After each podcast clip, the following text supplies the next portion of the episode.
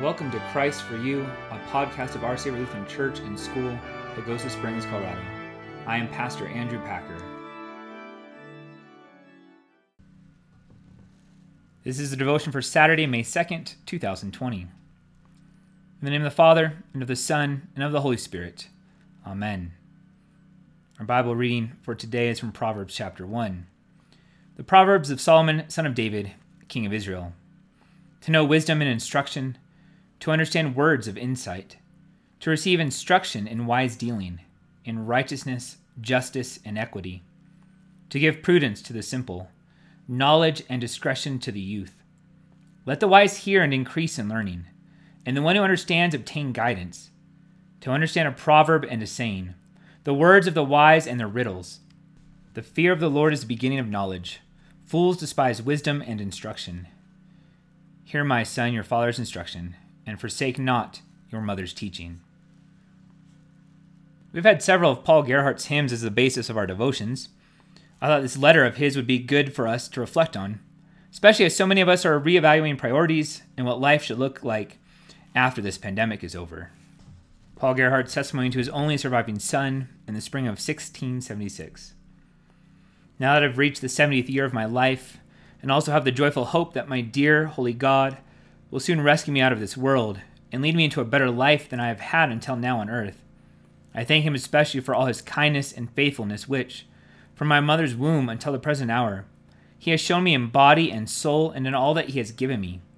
Besides this, I ask him from the bottom of my heart that when my hour comes, he would grant me a happy departure, take my soul into his fatherly hands, and give my body a peaceful rest in the ground until the dear last day, when I, with all of my family, who have been before me and also may remain after me, will reawake and behold my dear Lord Jesus Christ face to face, in whom I have believed but have not yet seen.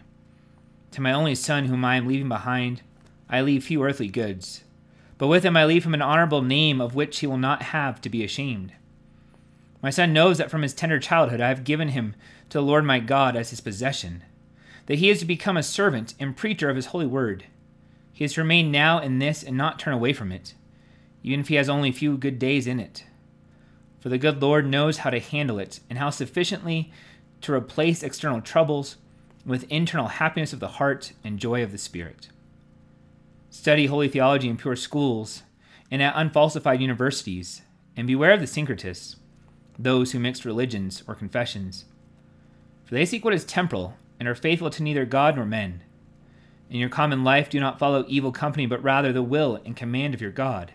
Especially, first, do nothing evil in the hope that it will remain secret, for nothing is spun so small that it is not seen in the light of the day. Second, outside of your office and vocation, do not become angry. If you notice that anger has heated you up, remain still and speak not so much as a word until you have first prayed the Ten Commandments and the Apostles' Creed silently. Third, be ashamed of the lust of the flesh. And when you one day come to the years in which you can marry, then marry with God and with the good advice of pious, faithful, and sensible people. Fourth, do good to people even if they have nothing with which to repay you. For the Creator of heaven and earth has long since repaid what humans cannot repay. When He created you, when He gave you His beloved Son, when He accepted you in holy baptism as His child and heir. Fifth, flee from greed as from hell. Be satisfied with what you have earned with honor and a good conscience, even if it is not all too much. But if the good Lord gives you something more, ask Him to preserve you from the burdensome misuse of temporal goods. In summary, pray diligently, study something honorable, live peacefully, serve honestly, and remain unmoved in your faith and confessing.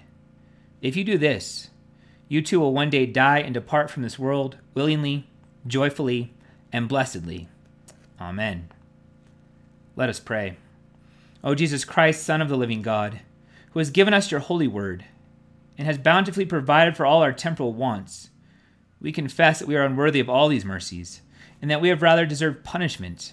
But we beseech you, forgive us our sins and prosper and bless us in our several callings, that by your strength we may be sustained and defended now and forever, and so praise and glorify you eternally you who live and reign with the Father and the Holy Spirit, one true God, world without end.